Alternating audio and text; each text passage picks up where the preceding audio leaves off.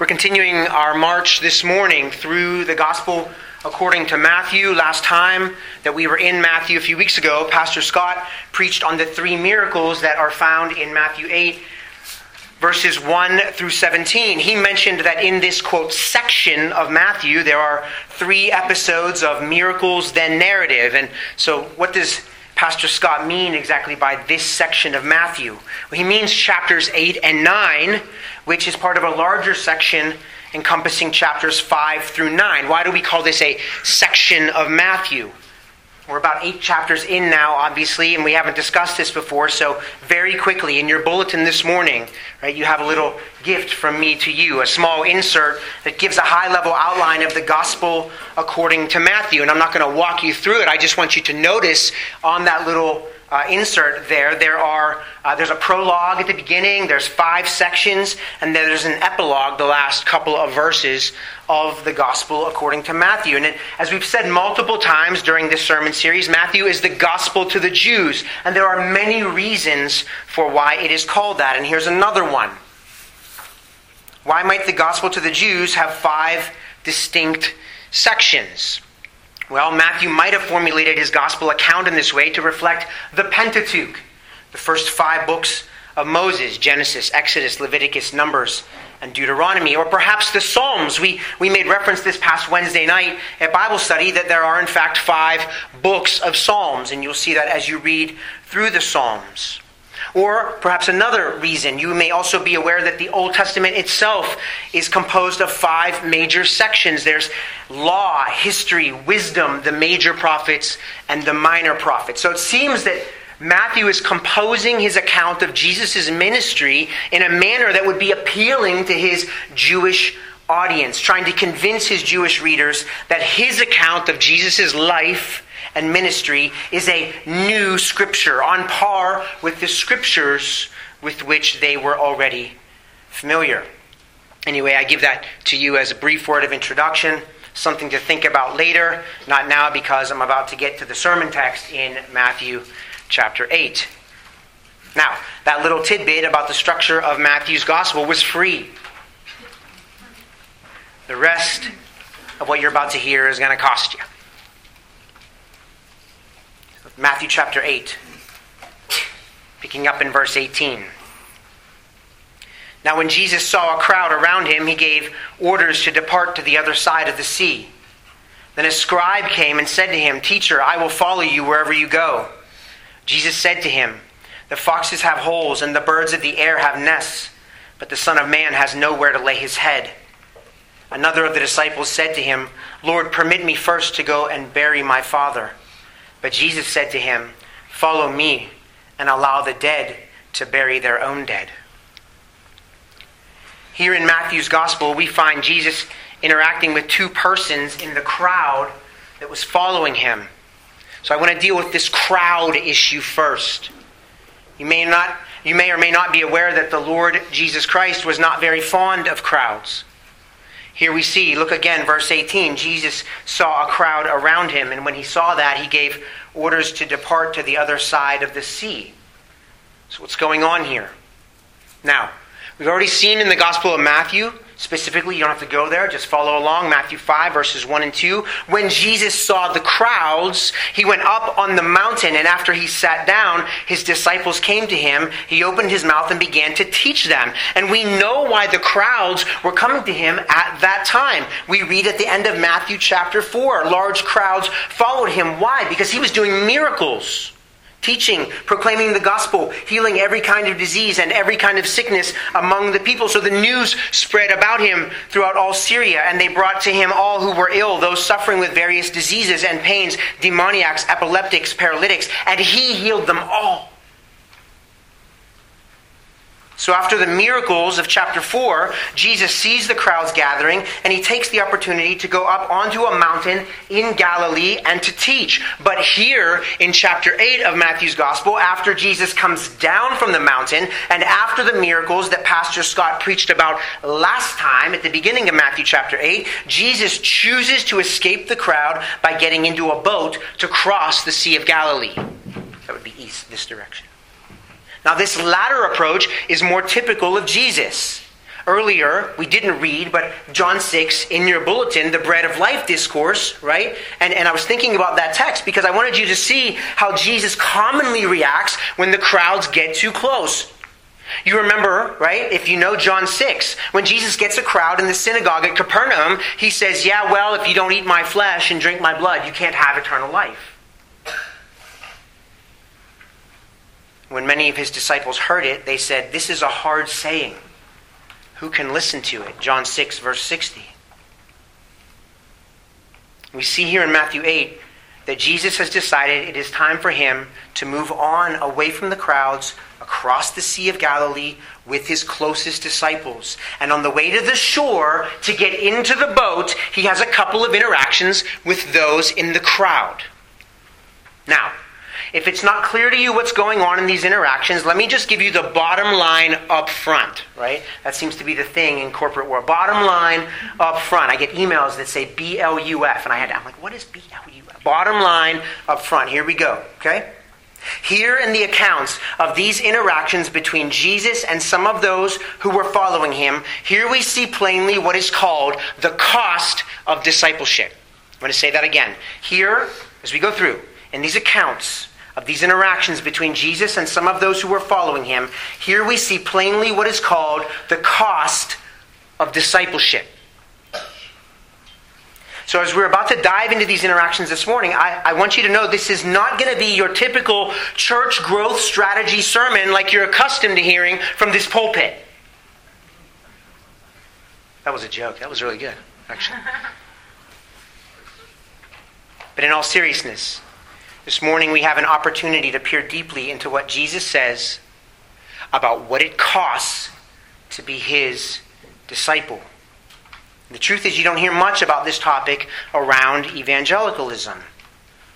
I would venture to say that, in contrast to what is found here in Matthew 8 and Luke 9, which we will be in a few moments, what you hear most about is what you can get out of Christianity. And I'm not going to be bashful, there is much to be gained when you choose to follow the Christ. Jesus certainly did talk much about rewards. For example, just go back a chapter or two into the Sermon on the Mount. But I'm pretty sure that one hears relatively little about what it costs a person to be a Christian. And there is a cost, my dear friends. So, what we're going to do here this morning is walk through each of these interactions. We're going to see what they mean for those who choose to call themselves Christians. And then we're going to wrap it up with some application for us as we leave here today to walk out out those doors into a culture, into a world that is by no means friendly to us.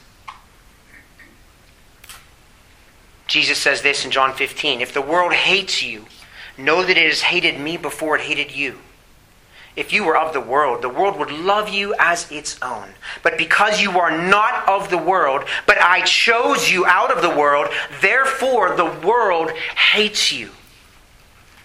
Remember the word that I said to you A servant is not greater than his master. If they persecuted me, they will also persecute you. Matthew 8, beginning in verse 19. Then a scribe came and said to Jesus, Teacher, I will follow you wherever you go. Jesus said to him, The foxes have holes, and the birds of the air have nests, but the Son of Man, this is Jesus referring to himself, of course, the Son of Man has nowhere to lay his head. Here we have a Jewish scribe. Now, he's one who was quite learned in the Jewish law and was, on occasion, a bit of a teacher himself. Back in Matthew 2, he's the kind of knowledgeable guy that King Herod gathered around himself when he wanted to know where the Jewish Messiah was to be born. And you see here that he, the scribe, addresses Jesus as teacher. Perhaps he's addressing Jesus with respect, you know, like one teacher to another kind of thing. We don't know. But let's assume the best about this guy. He expresses his desire to follow Jesus. By what motivation? Again, we don't know. Was it the miracles that Jesus was performing? Was it the profound teaching of the Sermon on the Mount? Perhaps the scribe is like the wandering Levite of Judges chapter 18. Perhaps he thinks he's found a better teacher than the one he had before. And so he's decided to change allegiances for some kind of gain. We don't know. But all the speculation is immaterial because we don't need to know.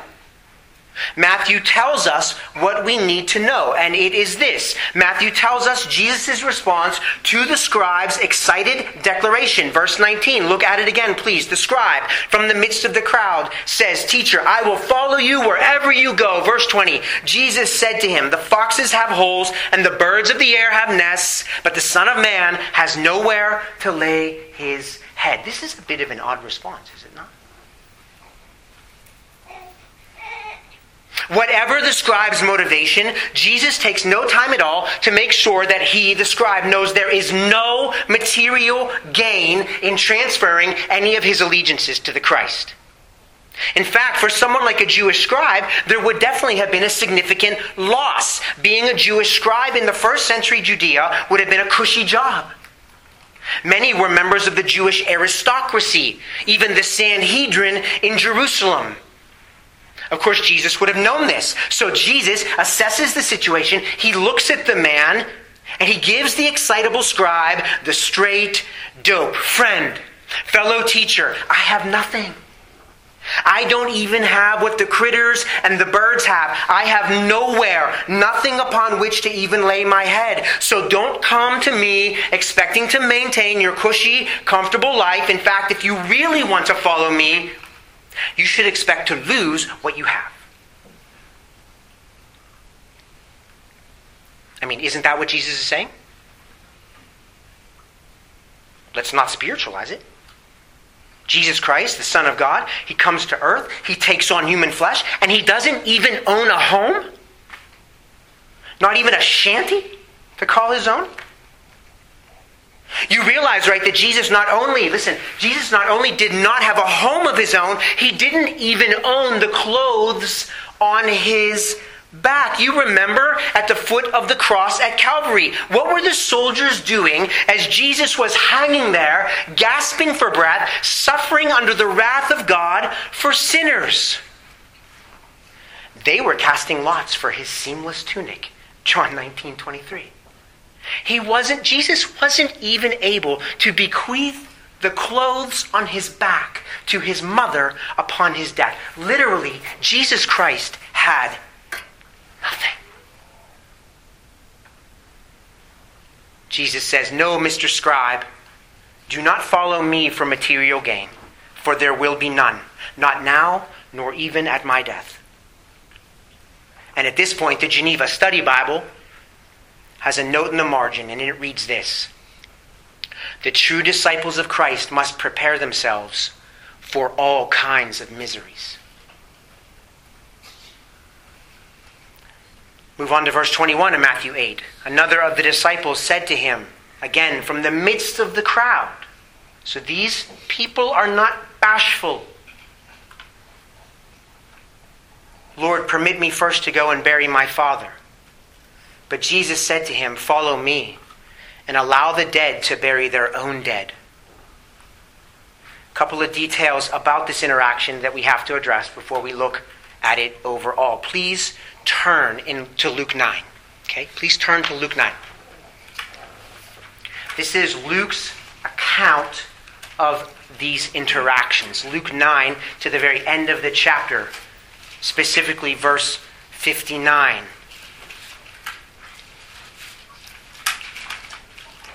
Luke 9:59. To another Jesus said, "Follow me." But he said, Lord, let me first go and bury my father. And Jesus said to him, Leave the dead to bury their own dead. But as for you, go and proclaim the kingdom of God.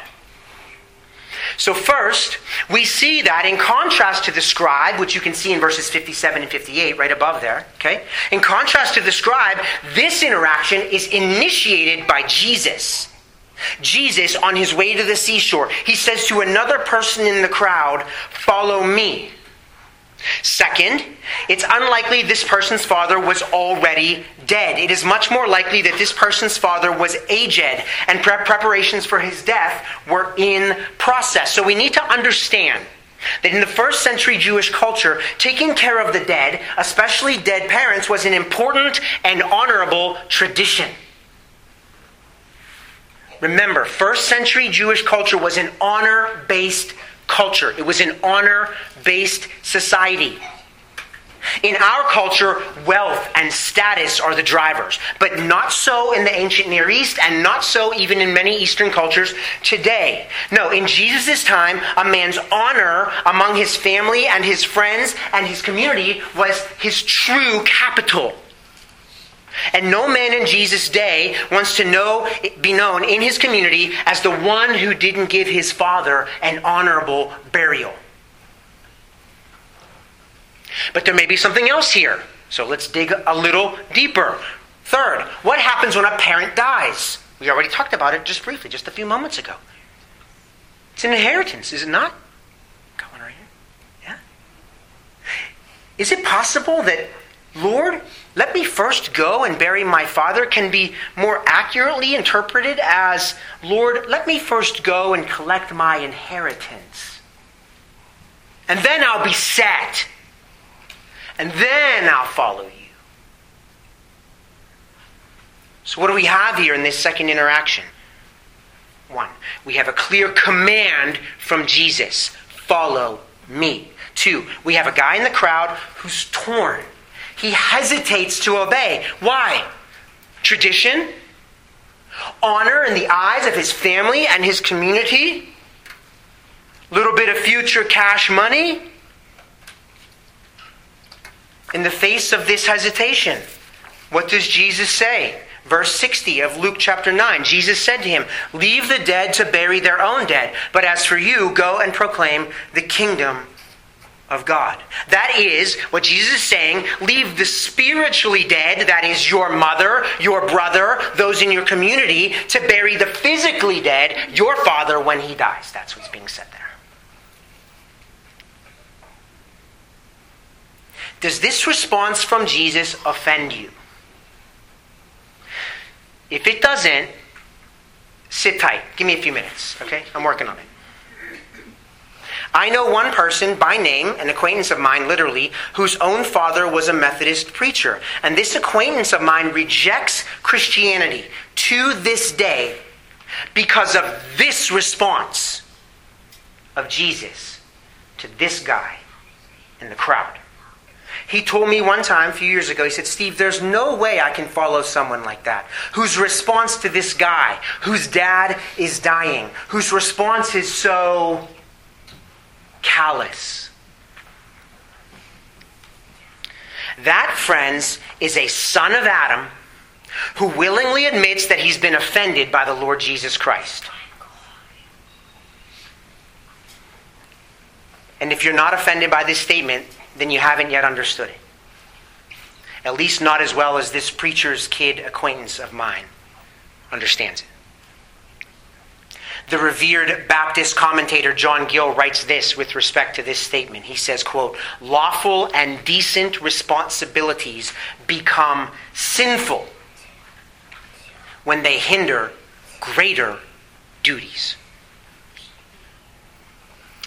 Luke 9, verse 61. Yet another said, I will follow you, Lord, but let me first say farewell to those at my home. Jesus said to him, No one who puts his hand to the plow and looks back is fit for the kingdom of God.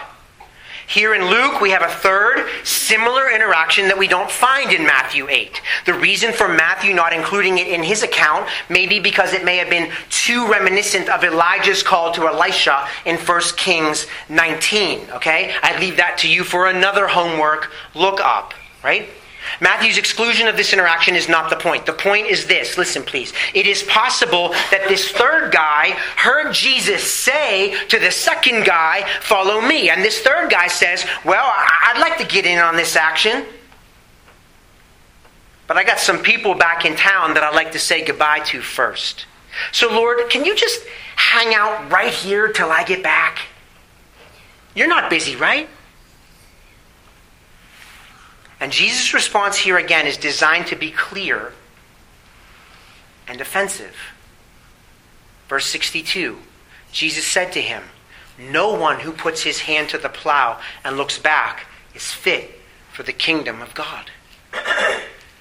now, most of us don't live in a culture where agricultural references carry the weight as they would have for Jesus' first century Judean audience. So I'm going to give you a brief illustration that may hit home just a little bit more to help us to understand. Let's say you're on a gurney and you're being wheeled into the operating room and you're about to have gallbladder removed or some other relatively serious procedure where the surgeon is going to use a scalpel to cut into your flesh near a bunch of vital organs inside your body that I assume you need to stay intact.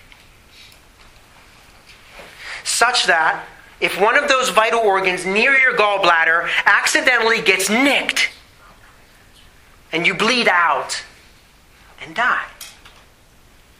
Question How concerned are you that your surgeon makes his cut with that razor sharp scalpel straight where he or she wants to make it?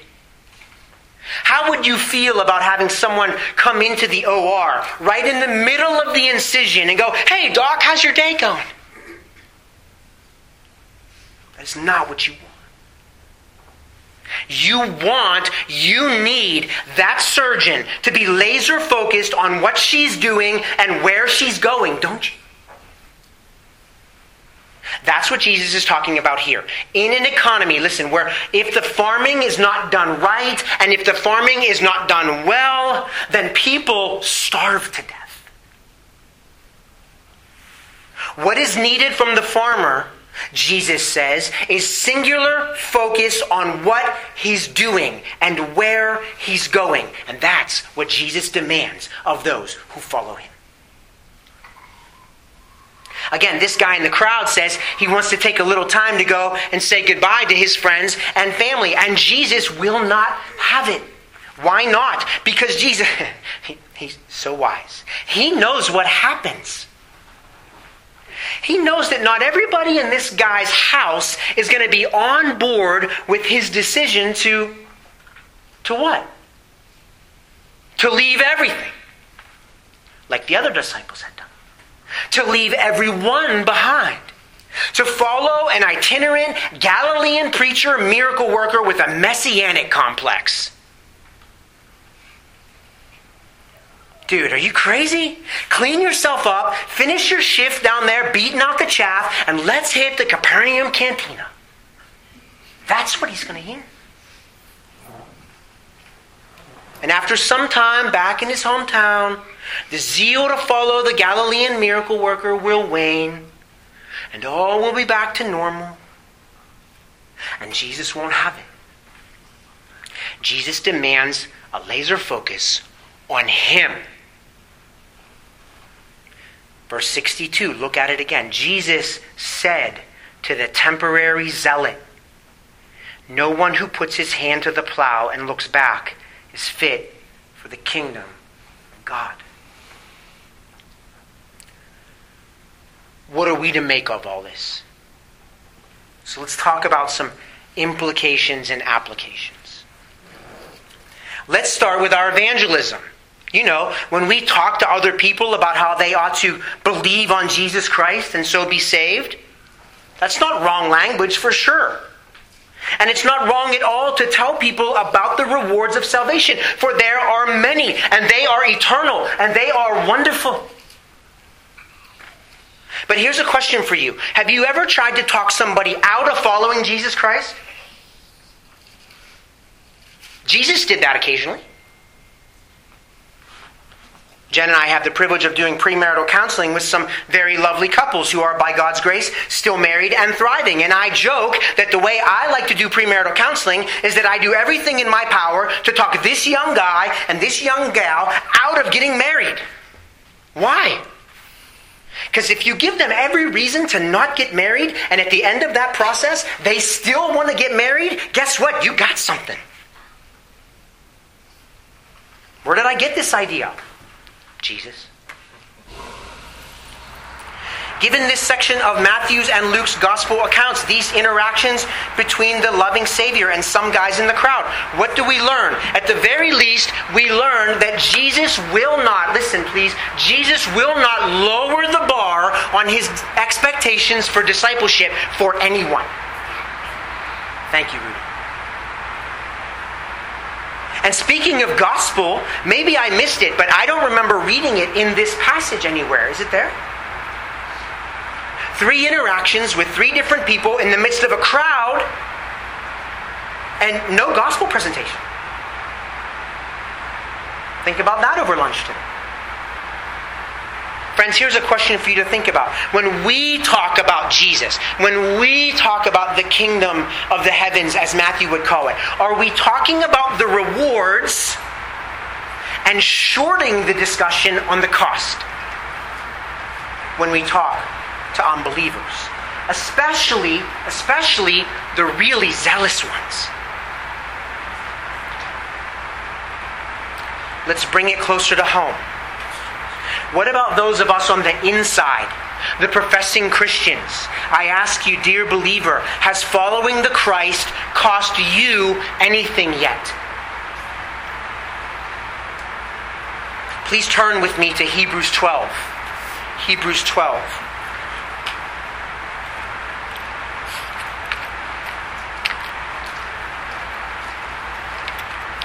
Pastor Scott read it earlier. I want to read it again because I need you to see something there in Hebrews 12, 1 through 4.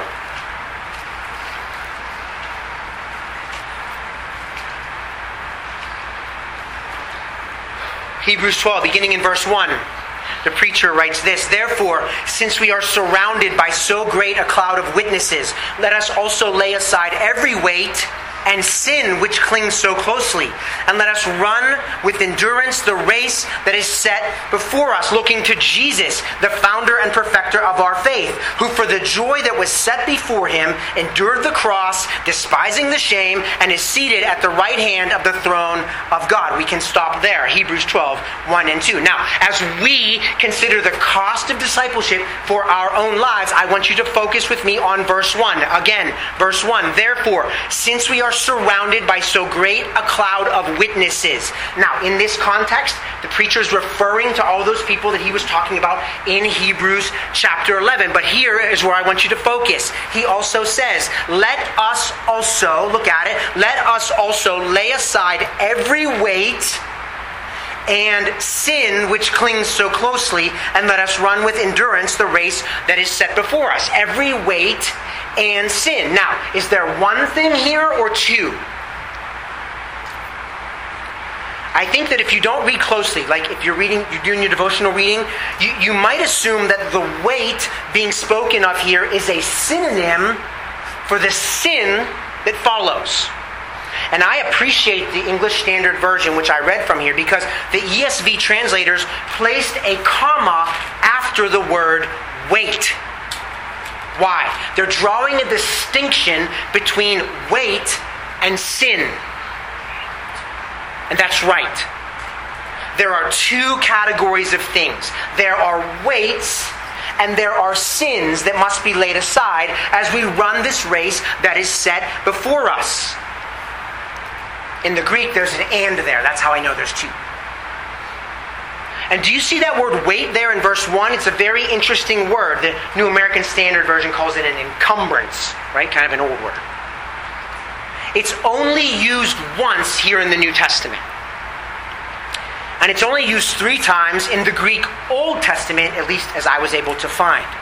And I don't have time this morning. We're already running long, and I know that. But I don't have time this morning to go into detail. If you'd like to discuss the details afterward, just see me, and I'm happy to talk about it, okay? But this word that the preacher of Hebrews uses here in chapter 12, verse 1, translated as weight or obstacle or encumbrance, has a connotation, listen, of a bent arm as in a bent arm that is holding something, something valuable like a small child or a woman or a royal robe that shouldn't touch the dusty floor. What's the point? The point is this when we are considering the things in our lives that hinder our total commitment to Jesus Christ, the things that blur our laser focus, we must consider more than our besetting sins. Not less than, okay? We must be killing our sins by the Spirit of God, Romans 8:13. And I trust that I don't have to labor long on this particular point in this church this morning. Yes, our sins and our flesh must be killed day by day. But we also have to come, please, we have to come to realize that it's not just our sins that might hinder us from total commitment to the Lord Jesus Christ. It may be that some of the things that we hold close to us in the clutch of our crooked arms may be hindering us. And isn't this what we've seen in the text this morning? In the first case, the excitable scribe, what was in the way? Answer material loss. He is no fool who gives what he cannot keep to gain what he cannot lose. Do you know who said that? Jim Elliot, a man who heard about a group of Ecuadorian people, indigenous people, considered to be violent and dangerous to outsiders, a man who passed up a more reasonable position in local youth ministry. This same Jim Elliot said, Missionaries are human folks, listen, just doing what they are asked, simply a bunch of nobodies, small n, trying to exalt somebody, capital S. This same Jim Elliot lost his life in that missionary endeavor at the age of 28. He lost everything to gain everything. And that's the trade, isn't it? Now, I'm not saying that the only way to serve the kingdom of Christ is by selling all your worldly possessions, although Jesus did say that to a rich young ruler one time. What I am saying is that there is a cost to the Christian life. What about the second guy in the crowd? Why does he hesitate? Answer again, tradition. This is a tough one. I was witnessing to a person once at the lab up the street, and she knew exactly what I was doing and where I was going with the conversation. I wasn't the first Protestant she had met, and she was a Catholic. And at one point in the conversation, she stopped me and said, Steve, I know where you're headed, but I'm never going to believe anything different from what I believe right now. On my mom's deathbed, she made me promise that I would never leave the Roman Catholic Church, and I intend to keep that promise. End quote. That, my friends, is tradition, capital T. And although I am not making any determination on the state of that woman's soul, I just want you to know that such traditions do, in fact, consign many people to an eternal hell. That seems to have been the case for the Pharisees, I think. What else, why else did the second guy hesitate? Answer honor. Another tough one, friends. Honor the desire to be something in the eyes of those around you.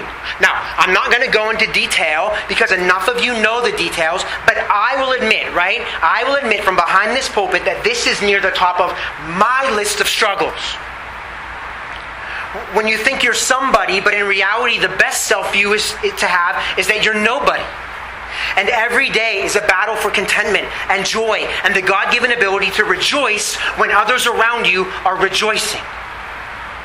And every day I have to remind myself that I'm just a slave. I'm just a slave to a great and good and gracious master. Rather than thinking that I'm somebody, I should just be telling myself, Lord Jesus, where you want me to go, I'll go. Why else did the second guy hesitate? Answer cold hard cash. Did we not just come through the Sermon on the Mount? Didn't Jesus say, only the super doubly spiritual among you can serve two masters? Is that what he said? No. Matthew 6 24. No one can serve two masters. You cannot serve God and money. What about the third guy, Luke 9? What did Jesus call him to forsake? Answer family, friends, comfort. Have you ever been forced by Jesus Christ to give up a comfort so that you could follow your Lord more closely? Listen, none of these things family, friends, honor, money. None of them is inherently wrong or evil. In fact, in so many ways, these are blessings from the Lord. But when blessings become burdens, blessings become burdens when we turn them into idols.